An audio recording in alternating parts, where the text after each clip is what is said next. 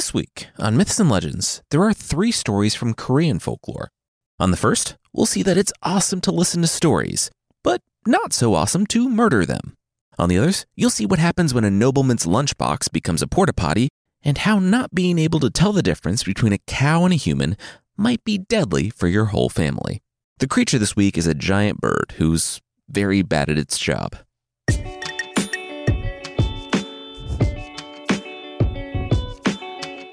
This is Myths and Legends, episode 235 Ghost Story.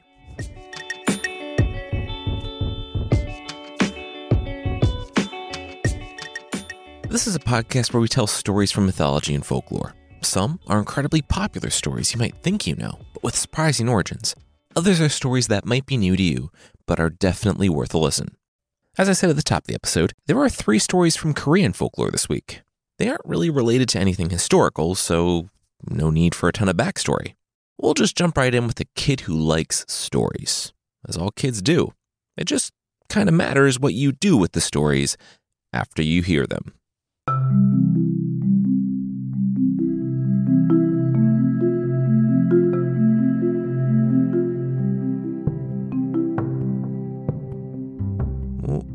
What's he doing? The dad asked. The mom smiled. Oh, you know, he's that's a story bag. Story bag. Yeah, you know how we, a super rich family of merchants, only have one child and dote on him, telling him stories and stuff? The mom said. The dad nodded.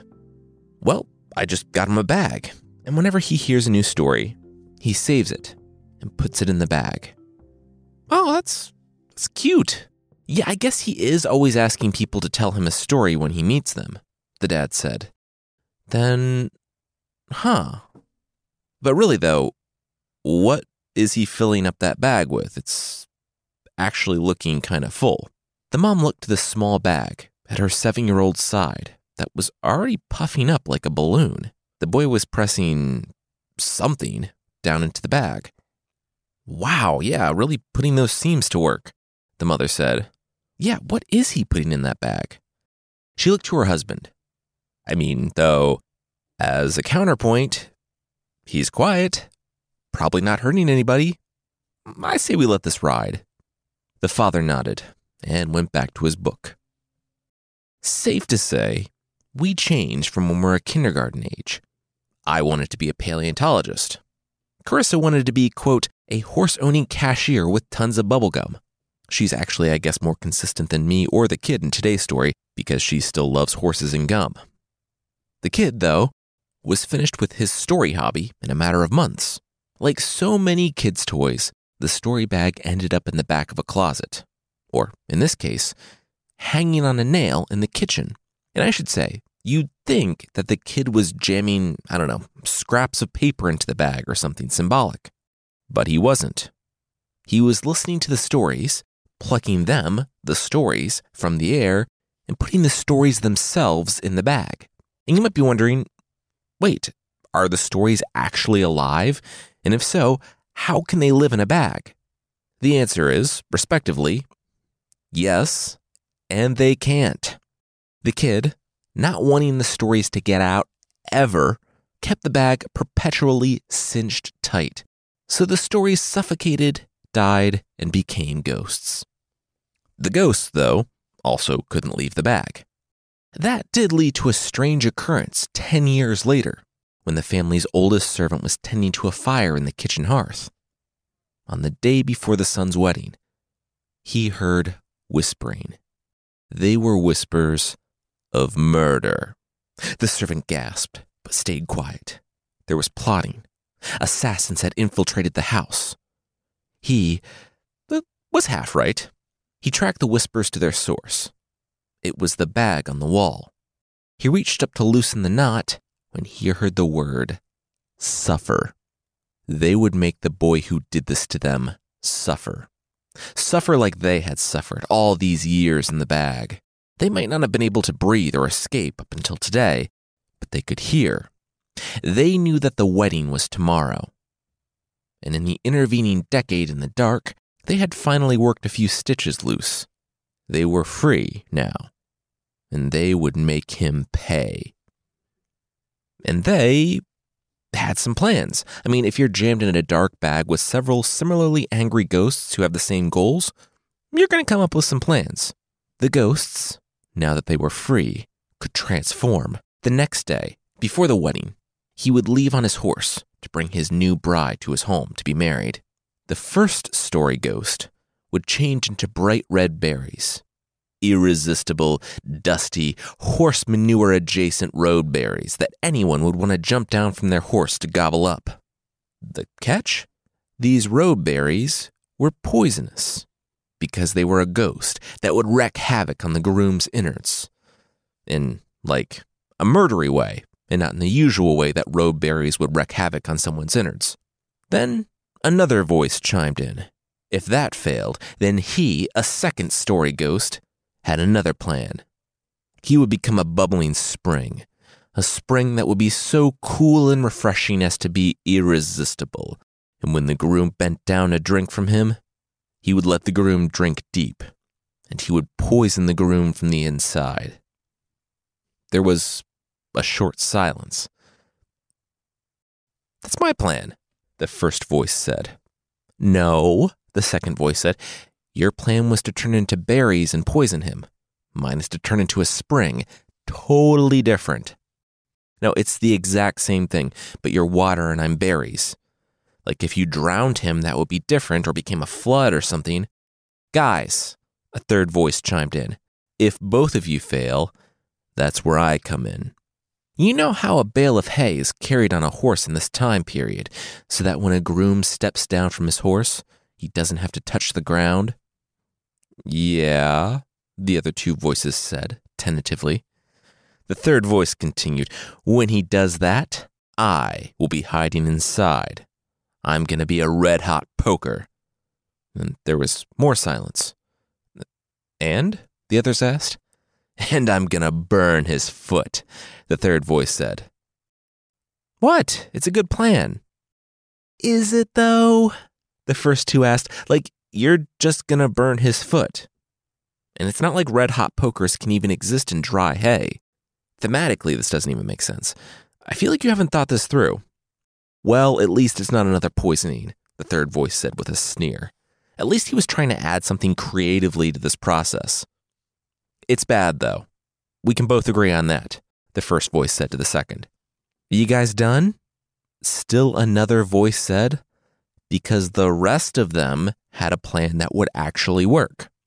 There was really no point trying to lure him to eat poison or something on the road, or, you know, burning his foot. Also, this ghost agreed with the first dude. The foot thing was an objectively bad revenge plan, by the way. The rest of them had already decided on turning into venomous snakes, waiting until the bride and groom were in bed and just swarming them. Everyone gets a bite in. The architect of their imprisonment, the groom, dies a painful death. Let's not be selfish and overthink things, guys. The first three said that they were still sticking to their individual plans, but they also wished everyone success. Regardless, tomorrow, that kid was going to die. The servant dove behind a table as the ghosts fled out the loose seam, flying into the night, getting ready to put their plan into action. He knew one thing he had to save the young master.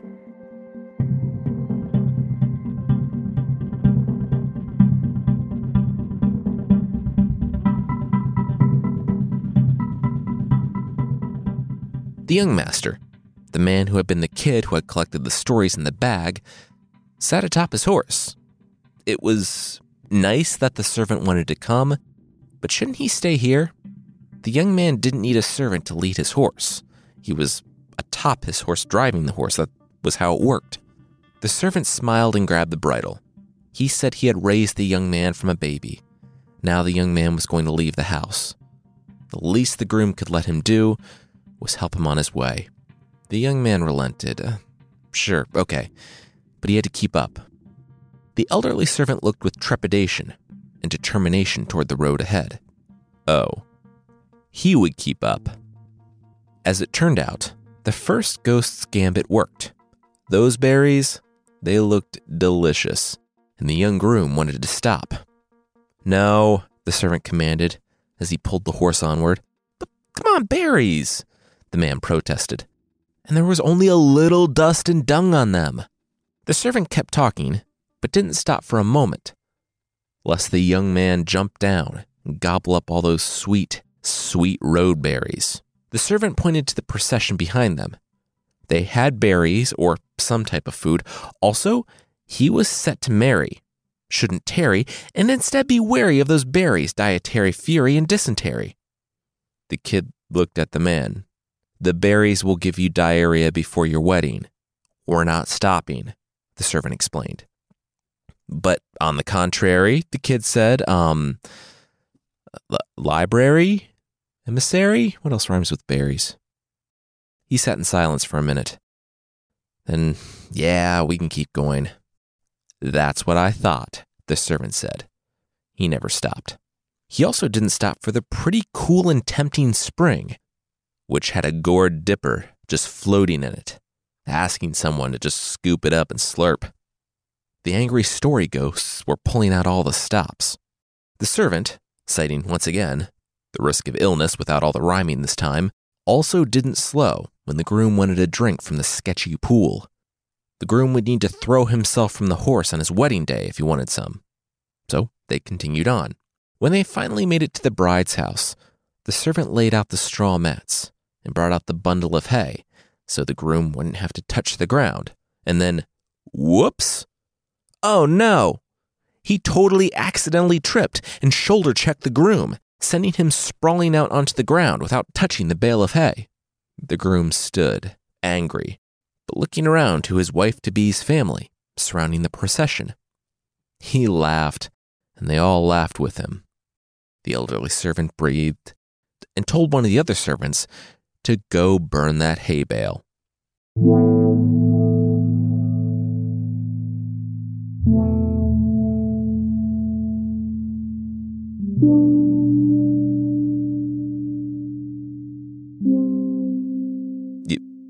You okay? The groom asked the elderly servant after the wedding. The servant was strapping armor to his chest. Mm hmm. Why'd the boy ask? The boy said that he had been acting weird today. That was all. The servant smiled. No, no, he was good. They were all good here. Uh, was the groom going to bed? The young man nodded. Yep, it was wedding night and all.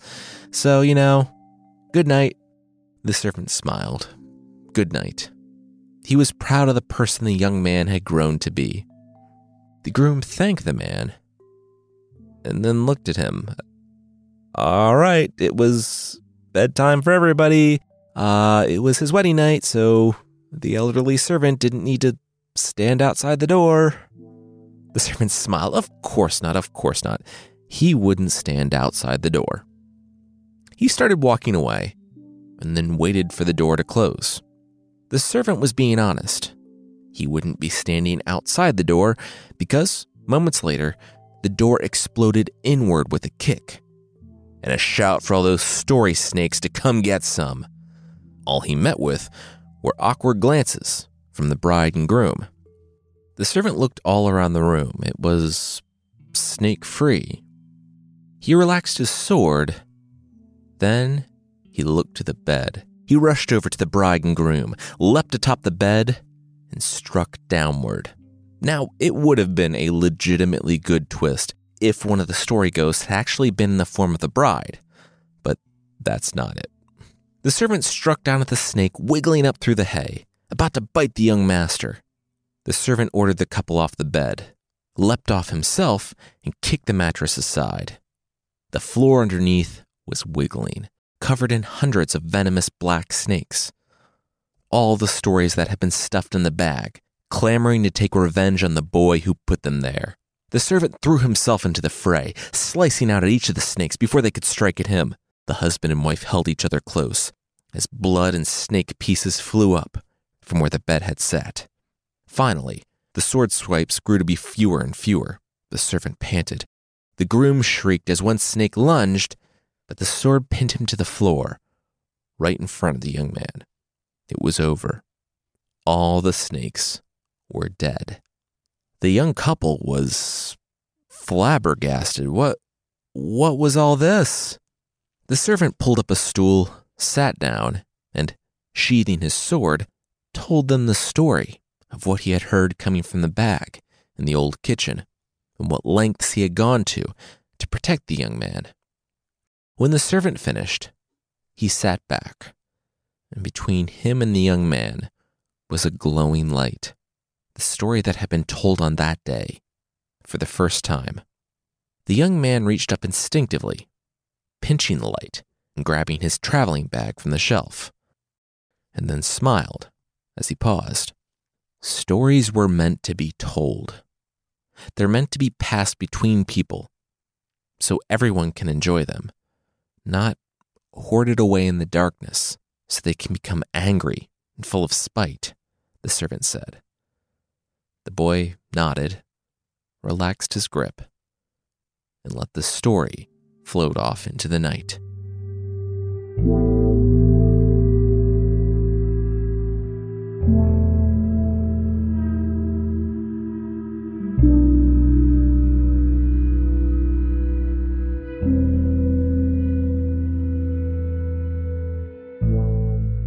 As someone who tells stories for a living, I'm kind of a sucker for a story about storytelling.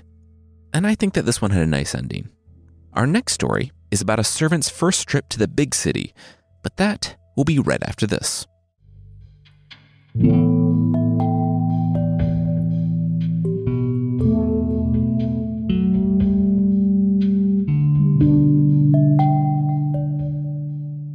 First trip to the big city, huh? The nobleman said to his servant as the kid prepared him lunch. You know, they'll cut your nose off in Seoul. No, the servant said, maybe overdoing his reaction a bit. Yep, and they'll do it while you're still alive. They don't even have a reason for it. They just like to watch people suffer. The noble grinned. Stupid kid. The kid contorted his face and gripped his nose. Oh, no! The noble smirked. It wasn't lunchtime if he couldn't sadistically terrorize a servant. The kid ladled out the last and the first of the soup. He had to pay his own way for meals, something the noble hadn't told him until they were already on the road. So, even though he had to cook the food, he couldn't actually eat the food. He picked up the spoon from its resting place on the hot coals and dipped the glowing orange metal into the liquid of the soup.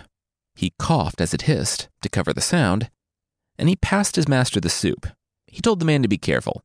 It was hot. Yeah, it's soup. That's the point. The noble took a big spoonful and shoved it into his mouth. The servant feigned surprise and rushed to help the noble, but the man just sat back, his tongue in the air. The servant blew the soup until he said it was cool, but a drop of snot that dripped from the servant's nose into the soup combined with the trauma of pressing a recently red hot spoon to your tongue, completely took away the noble's desire for soup. He managed to mouth a, You can have it, with his tongue out, and the servant downed it in a gulp. That night, as they camped on the side of the road, there weren't any places to stay between the noble's estate and Seoul on a trip that couldn't be made in a day. The master snored, while the servant prepared for the day ahead. He looked over the rest of the noble's provisions, the lunch the servants back at home had packed for him. He really shouldn't, but yeah, he was going to have that one too. He was eating better on this trip where he hadn't packed anything than he had in months. A few minutes later, he looked down at the box of food he had just emptied. Hmm, this was a problem. The noble would know that his food box was empty, and there would only be one culprit the guy who had actually eaten the noble's lunch. Oh, speaking of which, all this rich food was kind of speeding things along with him. He looked to the empty food box that told the tale of his guilt. Huh, he might be able to solve one problem with another here.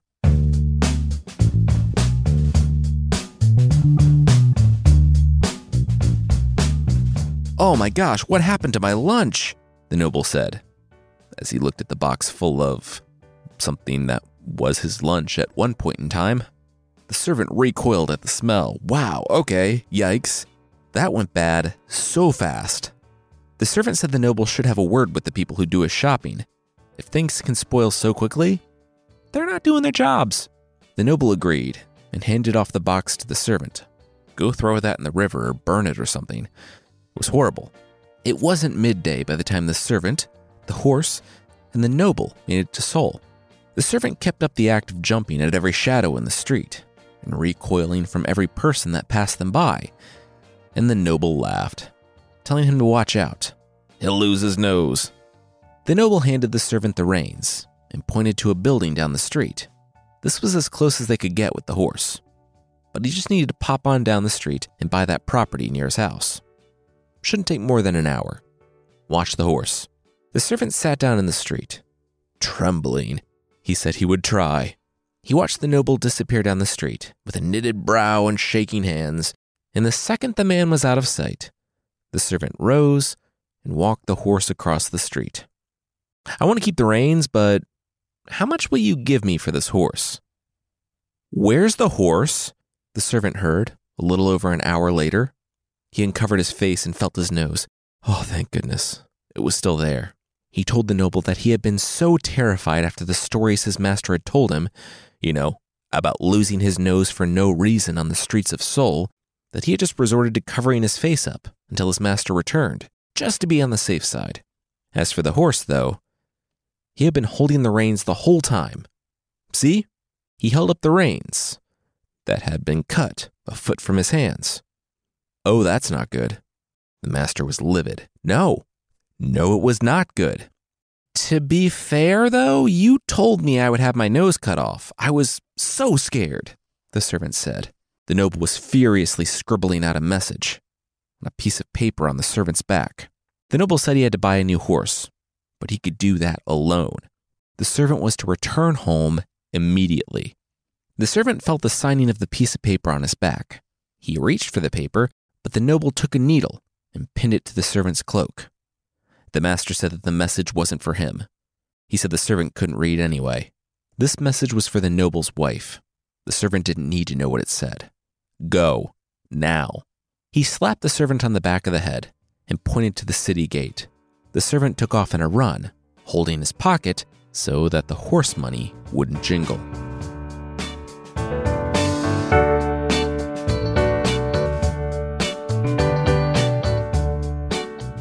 Yeah, it says, drown him when he returns, the monk said, as he munched on the honey cakes the servant had brought him.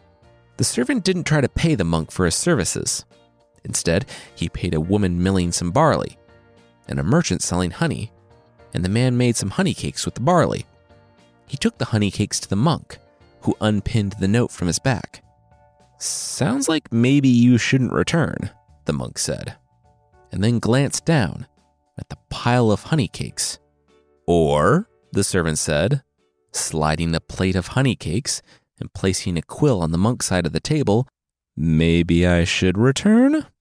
The monk stuffed another honey cake in his mouth and picked up the quill. My husband wrote this? The noble's wife said the next day when she read the admittedly tropey but effective note that her husband allegedly penned. The servant nodded. He felt the man write it on his back, and then the noble sent him home right away. So he couldn't vouch for the actual content, but the noble said he loved the servant like a son. Why? What did the note say? This has happened at least twice on this podcast, where someone tries to pull a Hamlet on an unfortunate hero and the message gets altered in transit, leading to a drastic change of fortune.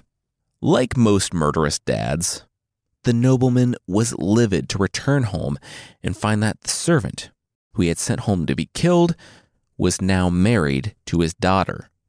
The servant swaggered over to the nobleman. How's it going, Dad? The nobleman gritted his teeth, fuming. The servant smiled. Well, it looked like it was time for a quest then. Similar dads have done stuff like send the kid on a quest for the devil's golden hairs. Didn't seem too hard. The nobleman chuckled. Now, why would he do that? Why would he send a servant on a quest when he had already given explicit instructions to have him killed? If he was worried about the optics of the situation, about any sort of repercussions whatsoever, he wouldn't have put it down in writing, right? The servant swallowed hard. Oh, drowning the kid would be easy enough. They threw some rocks in a bag, threw the struggling servant in the bag, and then, oh, lunchtime. They looked at the wriggling bag by the riverside. Eh, Probably wouldn't go anywhere. Now, this bit requires two levels of suspension of disbelief if the kid was completely in the bag. Let's say that his head was sticking out, because when he saw a peddler walk by in an eye patch, he knew just what to say. Which, yeah, I don't know exactly what he said because I don't know what you would say to someone to get them to willingly let you tie them up in a bag on the riverside. But the servant somehow convinced the peddler, who couldn't see out of one eye, that the cure to this particular condition was in the bag. The guy was super excited for his cure when, sufficiently tied, the nobleman's two goons returned from their lunch hour. I'm just saying, I got a salad and a drink. I don't think it's fair to split the check. And wait, that's a different guy, the first guy said. The second looked and shrugged. I, maybe. Maybe this guy is wearing an eye patch and he's like 40. The other guy was a kid without an eye patch. I'm a different guy? The clearly different guy said from the bag. The, the one who was here said that the two men would cure his eye. Different guy, not a different guy. Who's really to say? The second goon said to everyone who was qualified to say that it was a different guy. He was hired to put a guy in a bag and shove him in the river, and that was what he was going to do. The guy in the bag l- looked around. Wait, what? Now, we could let this maybe, maybe different guy go and then uh, spend all afternoon looking for the other one and then maybe come back in failure to the boss. Or we could kick him into the river and go fishing. I know what my vote is. I would also know what my vote is, the guy in the bag said. The first goon nodded. All right, do it. They kicked the guy in the bag into the river and left to go fishing.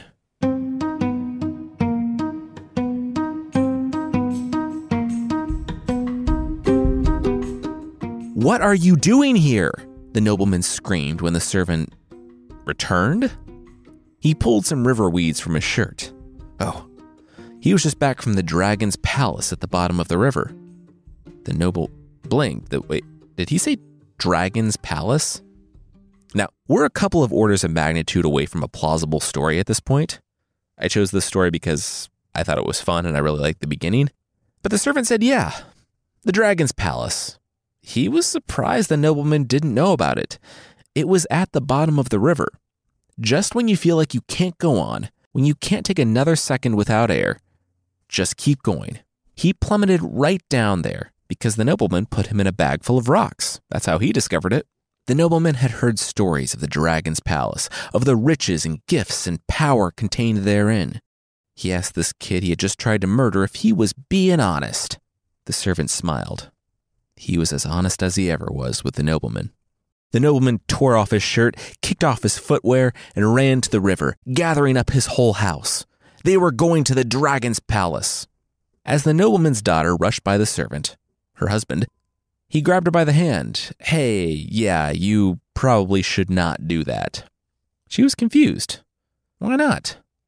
Once everybody was gone, the two goons came back, arms full of fish.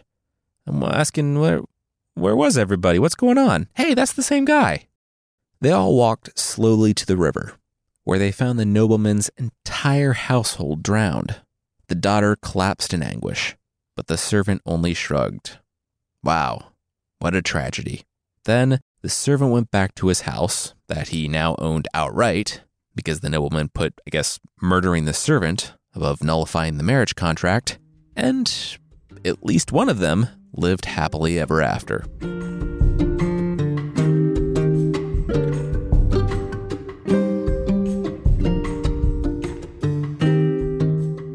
The ending there, from the note to the tricking the guy in the bag to the drowning in the river, has been done before in this podcast. I actually think it's kind of cool, though, that from Scandinavia to Germany to Italy and now Korea, many of these stories share so many elements. It makes me think that there's something fundamentally human about folk tales.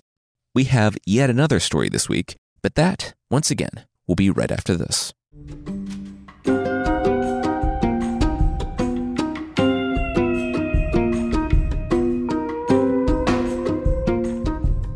You want some more beef? The man's sister asked him. He nodded. Uh, yeah. This was fantastic. When was their brother coming to dinner? The beef was going to get cold. The sister shrugged. Last she saw him, he said he was going to be out in the field with the cows. The man, the protagonist, glanced out the window. Just cows in the field now. Huh. Wonder where the brother could have gotten off to. Then he looked to his dinner and froze. The sister looked up from her plate and saw the brother there in shock.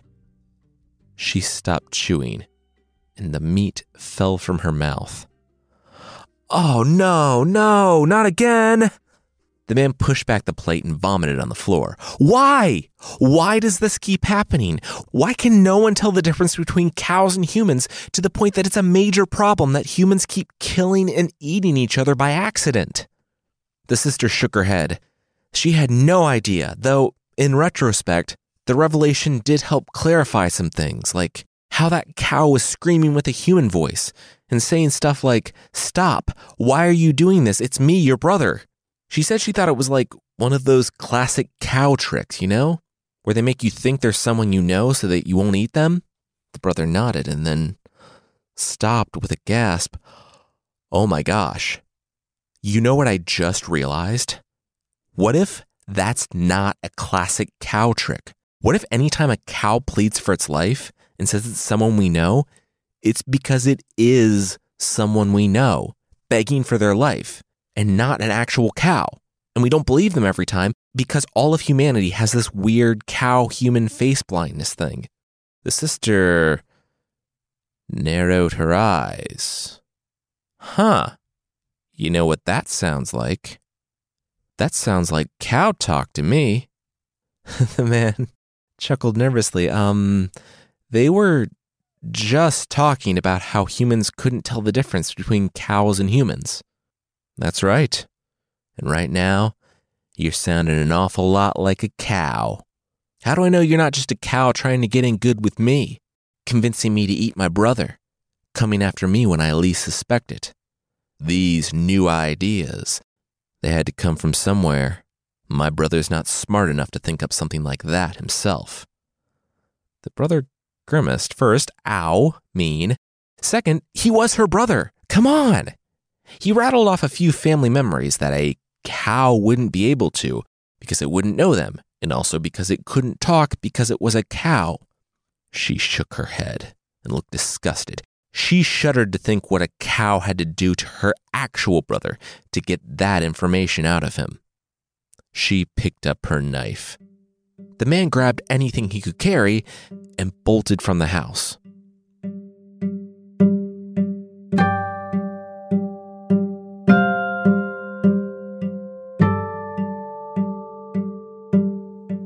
Watched the waves, the sun peaking above the horizon. He had left in search of a better world. Also, because his sister had been trying to murder him because she thought he was a secret cow. Years later, he was still searching. He had been to land after land. It was difficult, even for him. But in the quiet times, he drilled himself on a simple truth cows can't talk anytime a cow talked, it was actually a human begging for their life. The first couple times he tried to jump in and rescue the human, it hadn't gone well. The group turned on him, too. Sometimes even the victim grew suspicious, pointing out that he was a secret cow trying to spread dangerous cow ideas. He had the scars from those first few attempts to remind him not to get involved.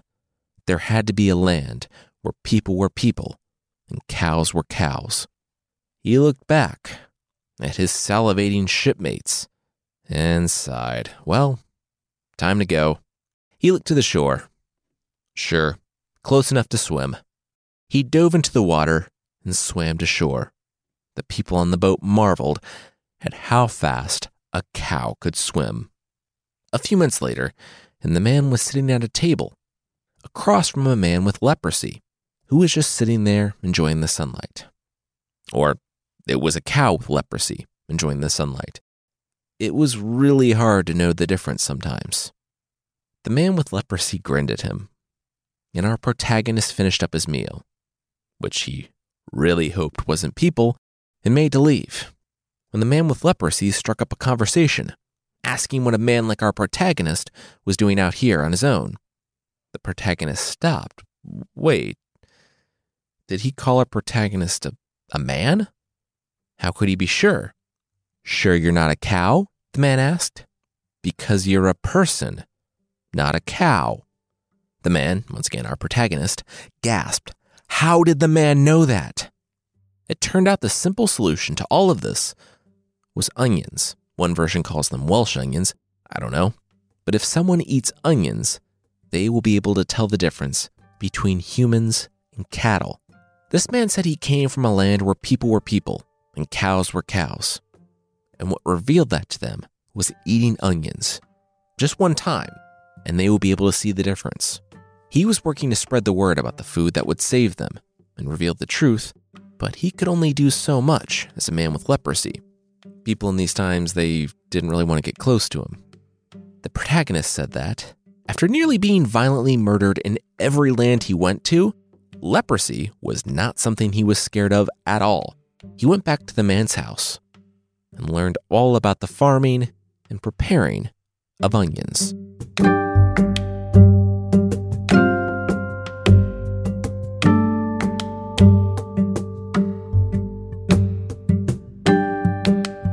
Everyone, I'm back, the protagonist called out. Months later, when he entered his village, he said he learned the most marvelous thing. He will be able to save them all, and he looked back at the village that was staring very intensely at him. He, uh, uh chuckled. Uh, guys, uh, I have the solution to be able to tell the difference between cows and humans, and. Loose cow! Loose cow! Get him! One person screamed. The others roared a frenzied roar and took off after the man, who was holding a bundle of onion seeds in his hands. It really should have been Old Hat at this point, but the man had gotten excited about being able to deliver his homeland from such a weird and deadly problem. He ran until he couldn't run anymore. He ran home. He slammed the gate open and ran to the front door, pounding on it, begging his sister to open up. They were going to kill him. The door flew open, and the sister, half surprised, said no. They weren't going to kill him because she was. And she slid the knife through the bundle of seeds and into his stomach. As he staggered back, seeds poured out on the ground, and she grinned. She knew he would be back. She had been waiting for this day. The cow couldn't keep himself from coming back and trying to trick her. Well, this was for her brother and whatever the cow had done to him all those years ago. She won. The man, our protagonist, staggered back a few feet and then slumped down in the soil. He died, gripping what remained of the bundle of seeds. That night, the sister ate well, as revenge against the cow that had taken her brother from her. Life went on in the village. Weeks passed, then months.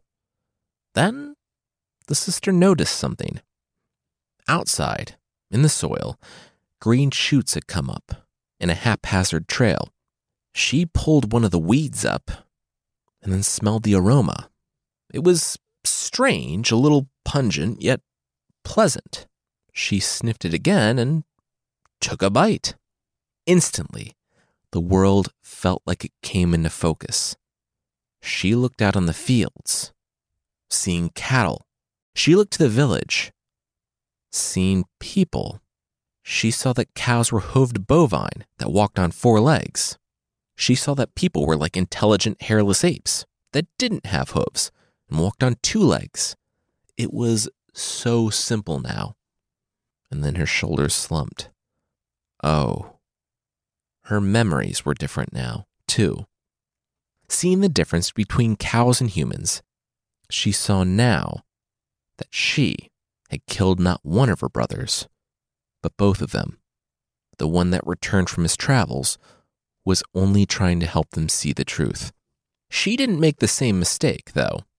She made actual beef dishes and snuck onions in so that people's eyes would be opened and her, you know, chest and skull would not. When the city was seeing things clearly, they spread the word of onions to other towns. People at first were skeptical. But by this point, everyone had been hurt. Everyone had lost someone by being unable to tell the difference between cows and humans. All of them wanted to move forward.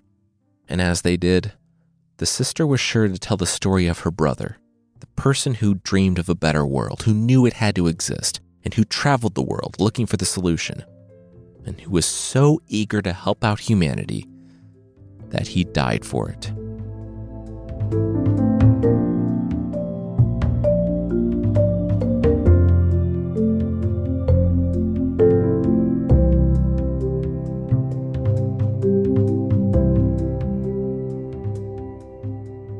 The story was fun because, well, the central premise is kind of like a body snatcher story, but with people not being able to tell the difference between humans and cows. Like, there's a fundamental terror to humans not trusting each other, and then hunting and killing and eating each other that's immediately undercut by thinking fellow humans are super smart, tricky cows.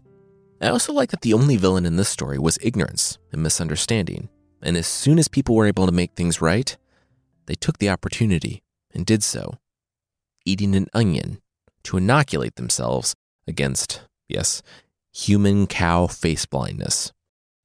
If you'd like to support the show, there's still a membership thing on the site. For more than the price of a gallon of jet fuel, like 20 cents more, but still, you can get extra episodes and ad free versions of this show that can't power a jet. I was actually surprised to see that you could buy actual jet fuel so cheap. I guess that's only one gallon, though, and you have to have a jet to go with it. Anyway, check out support.mythpodcast.com for more info on the membership. No jet required.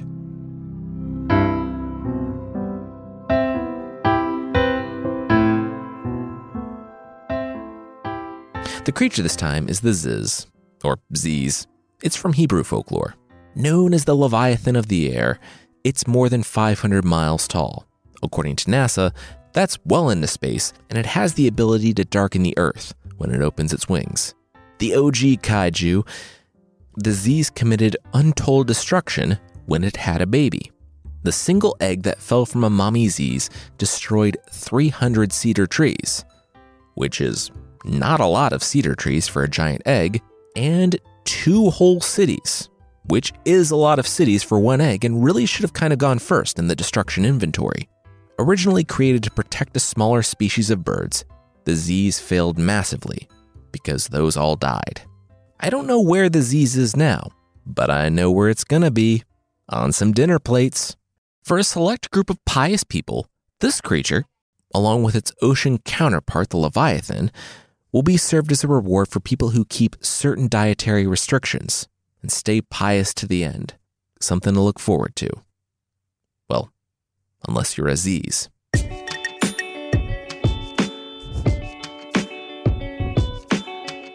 That's it for this week. Myths and Legends is by Jason and Carissa Weiser. Our theme song is by Broke for Free, and the Creature of the Week music is by Steve Combs. There are links to even more music in the show notes.